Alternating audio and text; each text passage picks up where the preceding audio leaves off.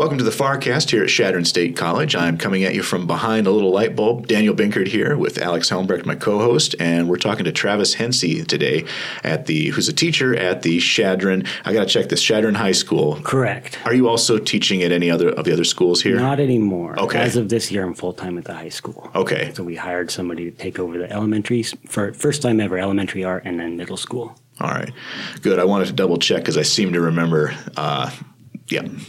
Uh, Travis, tell us a little bit about yourself and what made you decide you wanted to be an art teacher. Uh, so born and raised here in Chadron, and so when I graduated high school, I went to the next logical spot across 10th Street. Sure. Sure. Got an art degree, and at the time, if you asked me if I wanted to be an art teacher, you know, have the backup job plan, I would have said never. In fact, Miss Moore, my art teacher in high school, said that I was one day going to take her job, and I said never. not yeah. not going to do that. And so I n- never had any interest in teaching or being in the classroom working with kids. Just was outside of my frame. Um, and it wasn't until working Upward Bound here at the college, Oh, yeah. I just needed some extra money, so I did a part-time gig doing their summer program, and uh, I ended up really loving working with the kids. I found out um, I could do that same creative design work that I love so much when it comes to lesson planning, and um, it, targeting it toward the the student was really fun for me. Yeah. So. Doing that for a couple summers, I ended up going back to Chadron State and got a teaching degree. Yeah. So, how long did you help with uh, Upward Bound and teaching the art classes there? Uh, that was four years. I think I want to say my first year was in 2012. Okay. So I stopped two years ago. So yeah, four years. Went to became a real teacher, and then did it for like two or three years while I was a professional teacher, also in the summers. Okay. Yeah. Well, and you're also a professional artist, and you've done some 2D, Trying to be. in, in 3D Yeah. pieces. Uh, talk talk to us a little bit about um, what have you done in the past, and, and what are you currently working on? Um, so in the past, I made a big shift out of college when I went into um, trying to make it. A lot of my stuff was really graphic and ex- inspired by French kind of Art Nouveau styles, a lot of line-based design work. Um, and then I don't know why, but when I had to do my first show, me and Chance Welchel, one of my best friends, he now lives up in Rapid City. Um, we did this show, and I didn't know what to make, and I just started putting together paper, like getting old books and putting paper together. And I started falling in love with collaging and just intuitively working from the paper texture. And so now I have these like almost quilty scrap pieces of paper that are just cobbled together and then I Yeah. draw on top of that. And they're usually landscape based and I did no landscapes in college. So it just came out of nowhere. And I think that's when I started to find my love for the area and that's what I'm trying to talk about is growing up here, staying here and that cycle of history and family that goes on when you stay here. You know, these stories of places in this area, and those stories are older than you are. You know, your grandpa talks about that hill when he was a kid, and you know that story as part of your own story. So that's what I'm trying to explore. Great. And then I actually had some pretty good success with that. Um, and I was almost went to grad school in Fort Hays. Uh, and then last minute, probably mostly on gut, but also because my housing fell through, I just ditched out and then traveled a bit more um, and then tried to just see if I could make the art thing run on my own. Um, and did some like they do these juried shows all around the country, and you'd submit online. And I made it into a couple, and I made, made it one in Omaha at the Fred Simon Gallery. And that was like the perfect space for my art. They have these really cool stone walls, and my paper was all old and you know falling apart. So I had this really nice textural um, analogy to each other. It was great. Is, Very nice. Is your art on display anywhere in the region that people could Yeah, see, or do you have so- a website? I have a website, travishencey.com. It's pretty easy. Um, and also Chance Welchel, he has a gallery up in Rapid City. He frames a lot. He's best framer up in Rapid City. And uh, he displays my work and it sells pretty good up there. So I'm going to keep sending him stuff. Um, I just sent him two pieces this Saturday to frame. Um, he has shows going on right now. He's got a painter up there, Tom Thorson, I want to say. You Okay. can check out. But yeah. Cool. So, what does the future hold for artwork for you? Are there any styles or techniques you'd like to explore over, say, the next five or ten years? Uh, Any bucket list items? Yeah. So when I was wondering before I made the teacher jump, I was Right. wondering what how to make this art thing work and what to do with my life. And I went down a rabbit hole of metal point drawing, so actually drawing with silver wire. Right. And I never quite integrated it into my actual art practice. It's always just been a thing I've played with. And so just recently, I finally did a silver point drawing that I'm going to exhibit, and we'll see how it goes. But it's it, it's interesting me interesting to me. I talk about like time and memory, and that Okay. silver point it tarnishes over time. It turns brown and transparent, which I as a material I really like that. Pulls into the essence of the theme. Oh yeah, seeing that patina on things Yeah. as that forms. Yeah. Yeah. yeah. I like that. It- Are those the same? Has Don Rouleau, R- Yeah. Rouleau done that before? Want- yeah, yeah. that's what I thought. That was. That's the one where you can end up with really, really fine detail Yeah. in the lines. I uh, was in Sioux City at uh, um, this place. They have a bunch of artists that share a space and work out of, and there was one of the artists had had that on on the wall, and I just you know you can look closer and closer and closer and still see more detail if the artist has done that. It- Yeah. just fantastic.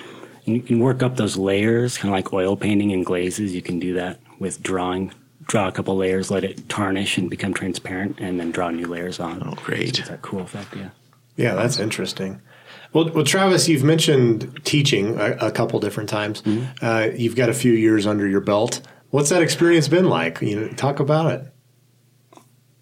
Oh, it's it's a roller coaster. So I did my student teaching up in Rapid City, and I felt extremely prepared to take on. I just like boosted my confidence. I can take on this full time, no problem. Um, first teaching gig, that was not true anymore. All my experience was with middle school and high school, and then my first classes that I taught as a full time teacher were kindergartners and first graders. Oh yeah. So that would there went the plans, you know. there I'm trying to think on my feet and didn't have much practice doing that. Um, high school I did pretty good, and um, middle school was okay. Um, so it's just been a learning process, kind of carving down what I think are the plans that work, and then tossing the ones that don't. And so now I'm at Chadron. This is my third year, and I think I'm to the point where I need to start complicating things again because of what I've done and used is working well enough that I can, you know, test myself and challenge myself again. What What are some of the things that you that you teach the students? I'm trying to think back to my high school art class, and it was like vanishing point things, and oh gosh, How do you- maybe screen printing? How do you take like composition principles that would apply to, say, a high school audience and boil it down for a elementary audience? Or is because I'm drawing the same blank I think that you are. I can't Yeah. remember art classes Yeah. in elementary school. Give you a Just getting complicated all these like question. memories coming to Oh, me yeah. of trying to do these things, and well, we're trying something new Sure. now. We're drawing perspective Yeah. boxes today. Um, I, like kindergarten and first grade is mostly about just discovering discovering how to use the materials, and that goes in ways that will surprise a new teacher. So one that comes into mind is I was teaching them how to use charcoal to draw, and I turn to help a student, and I turn back around, and three of my students. I don't know where they got the water from, but they had discovered that you can mix water in charcoal and then it makes a pretty strong paint. And they were literally covered from fingertip up to their elbows in black. They're like, okay, I guess we're just going to go with it. We're going to learn how to use wet charcoal. And so I, I, talking about composition, I think is a little too um, right. what, cerebral, I guess. I don't know. It's a good point. Yeah, too we got abstract for them. learn the mm-hmm. materials Yeah. first. And, and young artists, they're pretty good at composing images anyway. Just like, give me something to mark make with, and I'm going to Yeah. give you a picture, and I'm going to tell you three different stories from this one picture. You know, that's pretty fun. So they're way stronger visual communicators than my high school students are. Just partly because being told that, that writing and talking is the right language to use versus drawing could be.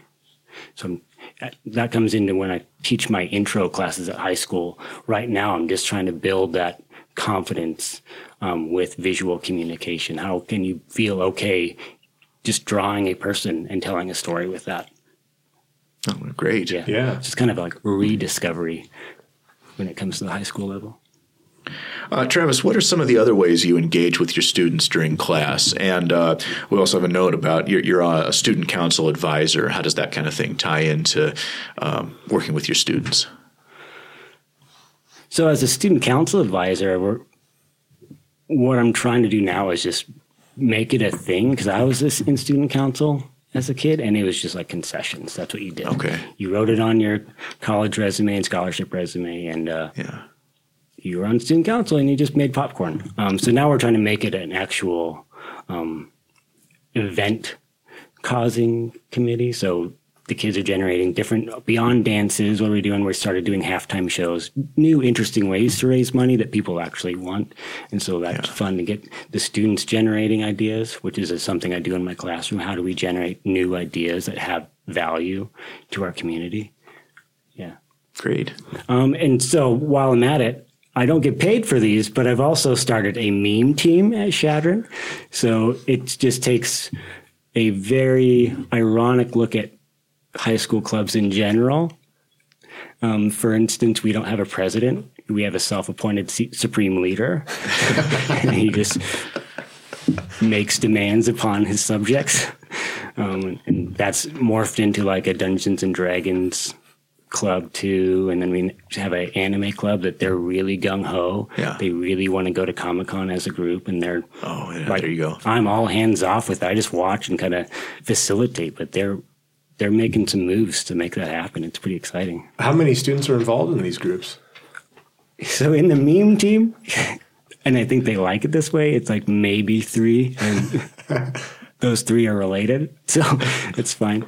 Um, in the meme or the anime club, there's reliably ten students that show up, sometimes more, sometimes that's less. great. A lot of them are in, also in speech, and the speech has a lot of requirements as far as practice goes, and so I have to get excused from speech to come down to anime club. But That's awesome. Well, any, I mean, anything to give those students some type of outlet Yeah. or, a sense of community, that's huge. Yeah, and and to have that community in the school because online you can find community anywhere. Just but to get that outside of your bedroom and outside your device. Yeah, I so nice to have face to face. Valuable. Yeah, I didn't have that. I was a weird kid in high school and. Liking anime, I would have just been by myself, you know. So to have a room full of ten other students Yeah. that liked it and we could talk about it, that's pretty cool. Yeah, absolutely. Definitely. Uh, so another community in Chadron is the music community, and, and you're also involved uh, with that in addition to being an artist. Uh, talk a little bit about your time as a musician. So I played bass guitar since I was 15. Um, Sean Marie Dillinger was our was my guitar teacher, bass guitar teacher. Um, she taught like half the town how to play guitar or fiddle. Um, and the way Sean taught was she wanted you to learn how to play, so you'd actually go and play songs in front of people. She wanted you to be able to jam, and that's what she gave me. And so, starting at 15, we were playing in the gazebo at Earth Day and things like that, and that morphed into starting bands when you're 16 with your friends in a garage. Um, then going even more serious in college, we had a band called Emblem Exits with Kent Kelso, who used to work here, um, Alex Keller, who's now a mailman in Chadron. Um, we played pretty seriously for three years while being college students. Uh, we're kind of signed. We had a three song demo that we put out ourselves, but then stamped our friend Marty Lastovic record label on it, so we called that being signed. Right. That counts. That works. Yeah. Uh, and then that, those were in the heydays of Javon Mays when he was doing the open mic, Yeah. which we're trying to keep going. It's nothing like it was back in those days. Like you might get 15 people in the audience. But, So we're me and Sean and some other community members, especially older community members, which I think is fun. They're musicians. They're coming in, like Don Folk is coming in, plays ukulele and does really nice songs. And yeah, it's, it's just nice on a Wednesday night.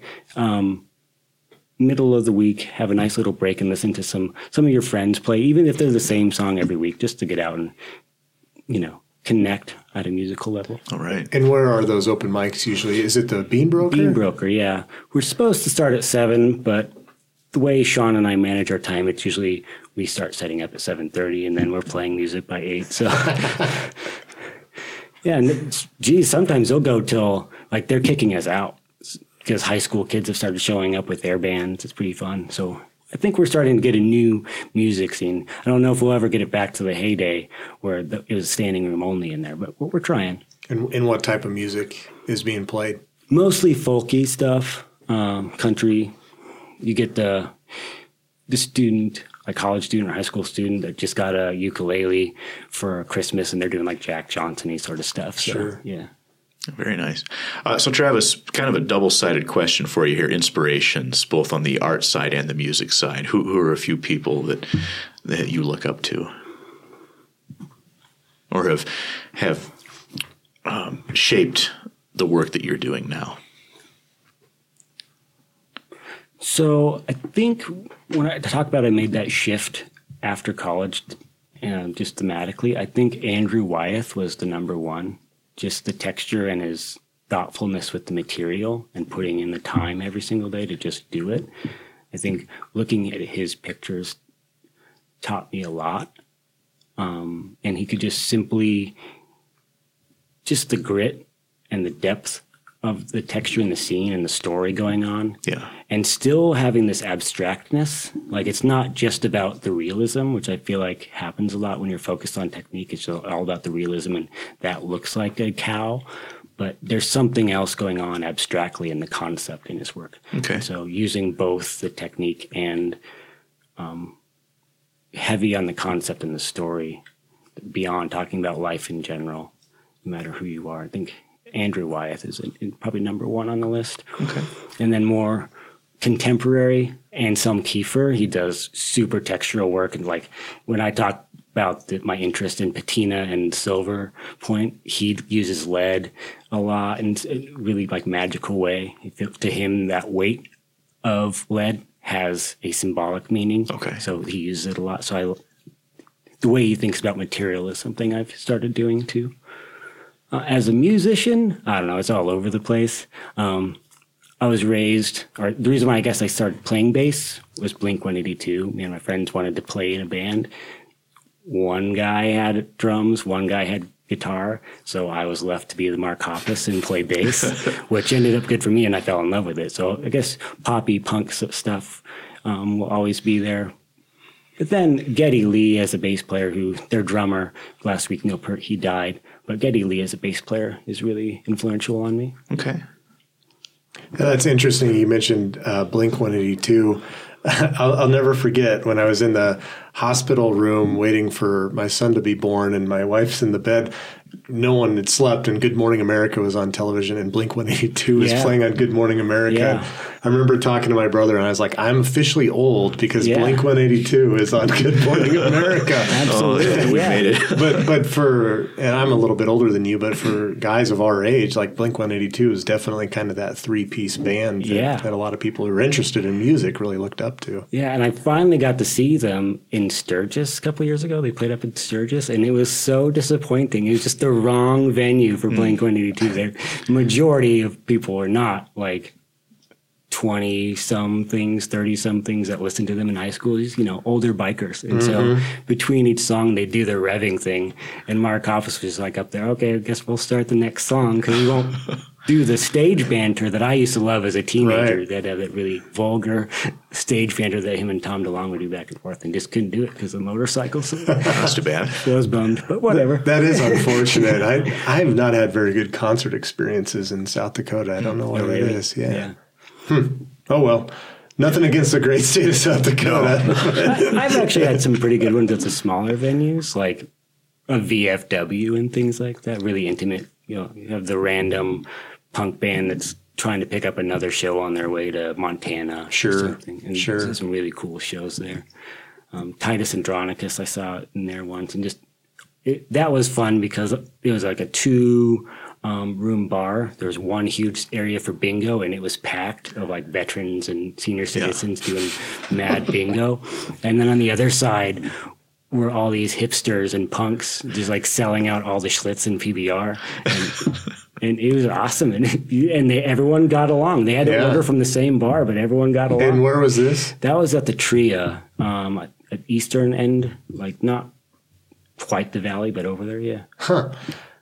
Titus Andronicus, a band you may like, Daniel. I'll have Um, to check them out. the uh, they kind of mix art and music. Yeah. They have. Um, I know they have one really great record called the Monitor about Yeah. the Civil War submarine. yeah. Yep, and that was a tour they were yeah. promoting that album. Very interesting. Yeah.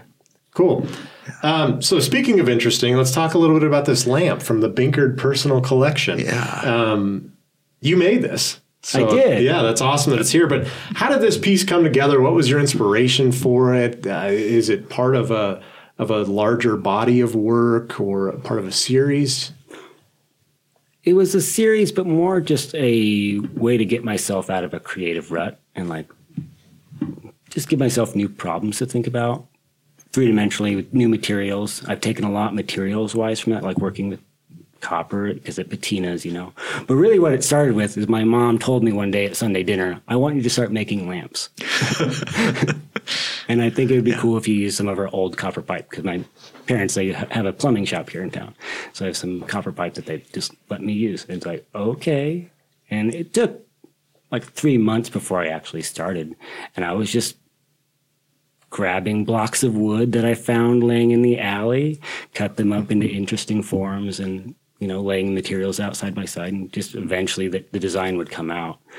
Um, so I ended up six or so lamps. Okay. I did, but mostly it was about just how do I use new things and try to make a product that does something. With most of my work is just flat. You just look at it, you know, it tells a story. But these had to have a purpose. They had to look nice completely different problem than when whatever I was trying to solve before.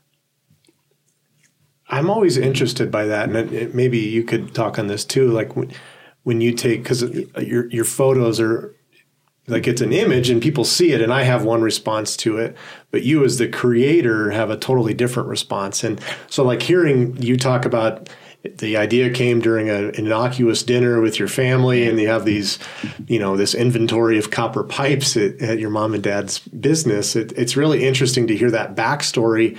But then also, is there like um, like this is something you created you worked time on you, you put a lot of time into it. Is there a kind of a detachment from it now that you've created it and it's into its second life uh, artistically? Do you, do you kind of see what i'm Oh yeah, trying yeah, and I, I get that more from uh, the work I do here at the college because I'm creating a product that it has a certain purpose and it has a certain lifespan, and so you, I, I personally have to disconnect from it. Sure. That yeah, I'm, I still have you know the pride, the pride in the creation of it.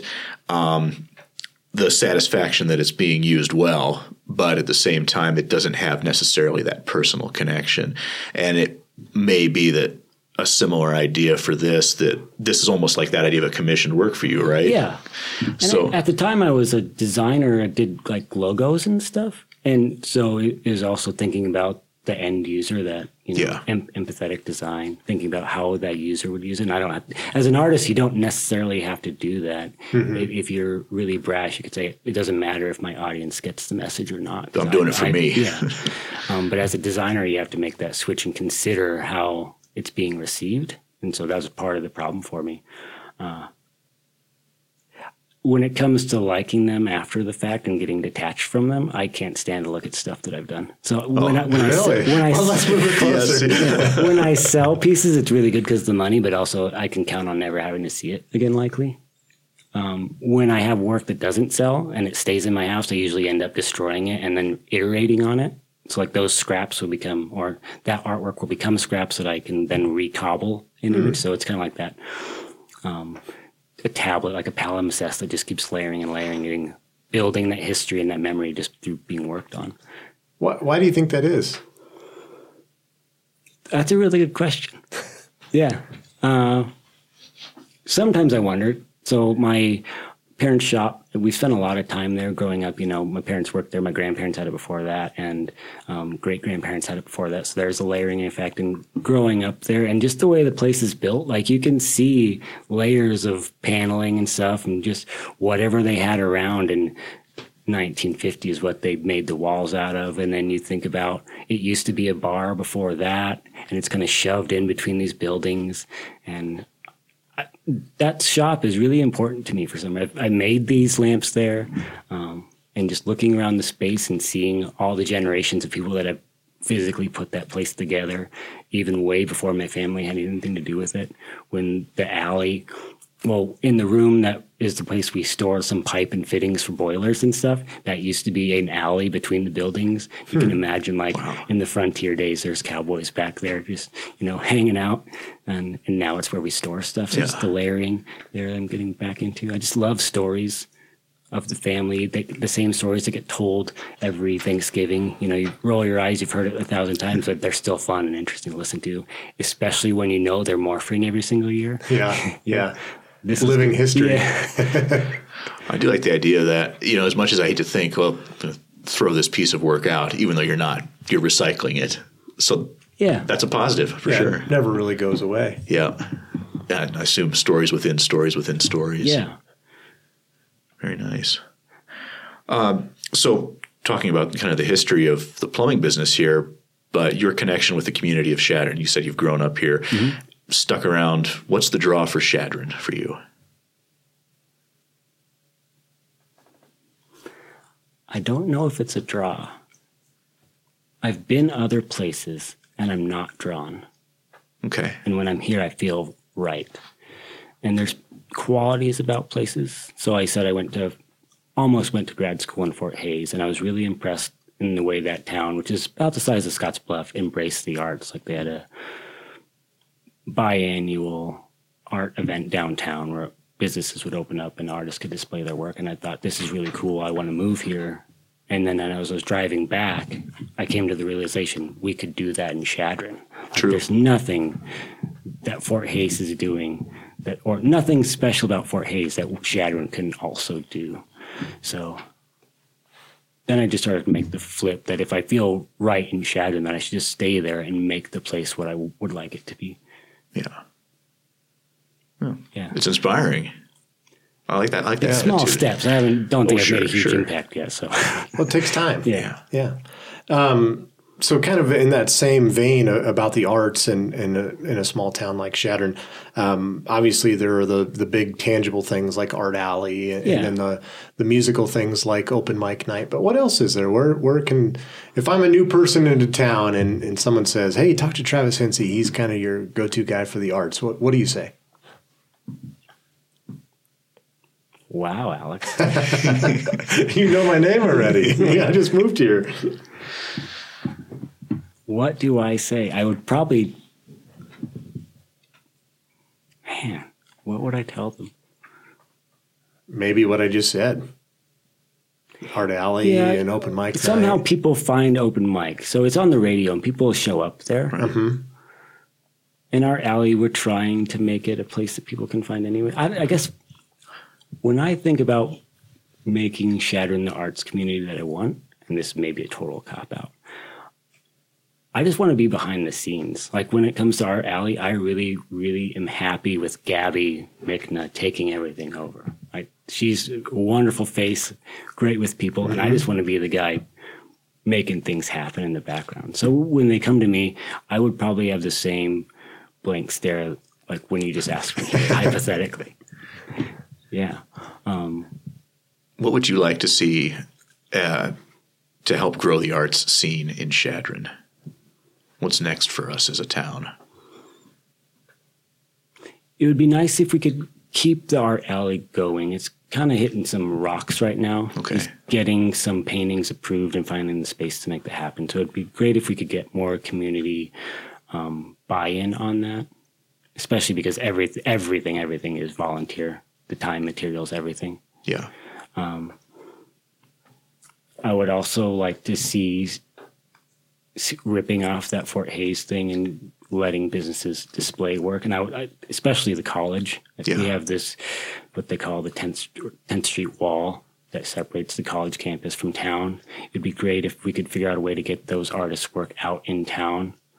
Um, even more so in my high school students. I'm, I think that the college students' artwork should probably take some priority over that and being displayed because they are already making the effort to be professional. And I think we need to give them opportunities for that. Oh, sure. that. Couldn't hurt. Because if you're not into the arts, you're very unlikely to go to Memorial Hall and visit mm-hmm. the gallery. And even if you are, you're probably not going to make it. Like I am, and I have to make a very conscious effort to go there.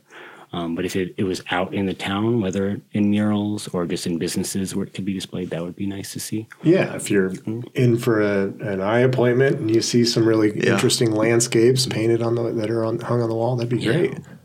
I, in, That's a good idea. So Grand Visions, I would also like to start up like an arts council where it's artists getting together and making things, and maybe a space where they could do that, a shared space where they could do that.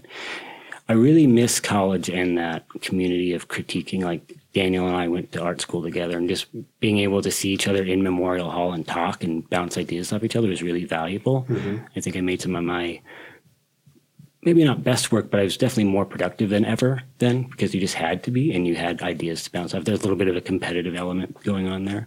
And so if there was a way the community could create that, because there's a lot of people that make art and do creative work around here. And if we could get a group going that's organized, that'd be great. And I, I like the idea of it being uh, it's cross media. It's Yeah. not just a photographer's club or a sculptor's club. Yeah. You know, you and I work in very different media, and, and it, it is great to see what what's what's going on in that area that's completely outside of mine. But Yeah. what inspiration can I take from that? And do you remember Scott Roberts? Yeah. He was in the theater department. He just moved back, and that man is wild.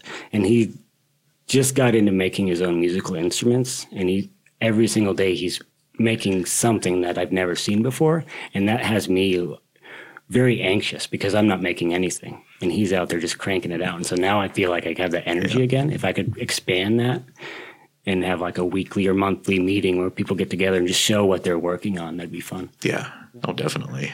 So are you buying in? You I'm buying in. Okay. Yeah, let's do it. no, oh, it can't hurt. Yeah. Um, so I think let's say that excellent discussion though. So we got some quick hitters for you, quick questions. Uh, a a favorite creator, whether in the music world or the art world. Favorite creator? One of yeah, not not necessarily the absolute favorite, but yeah.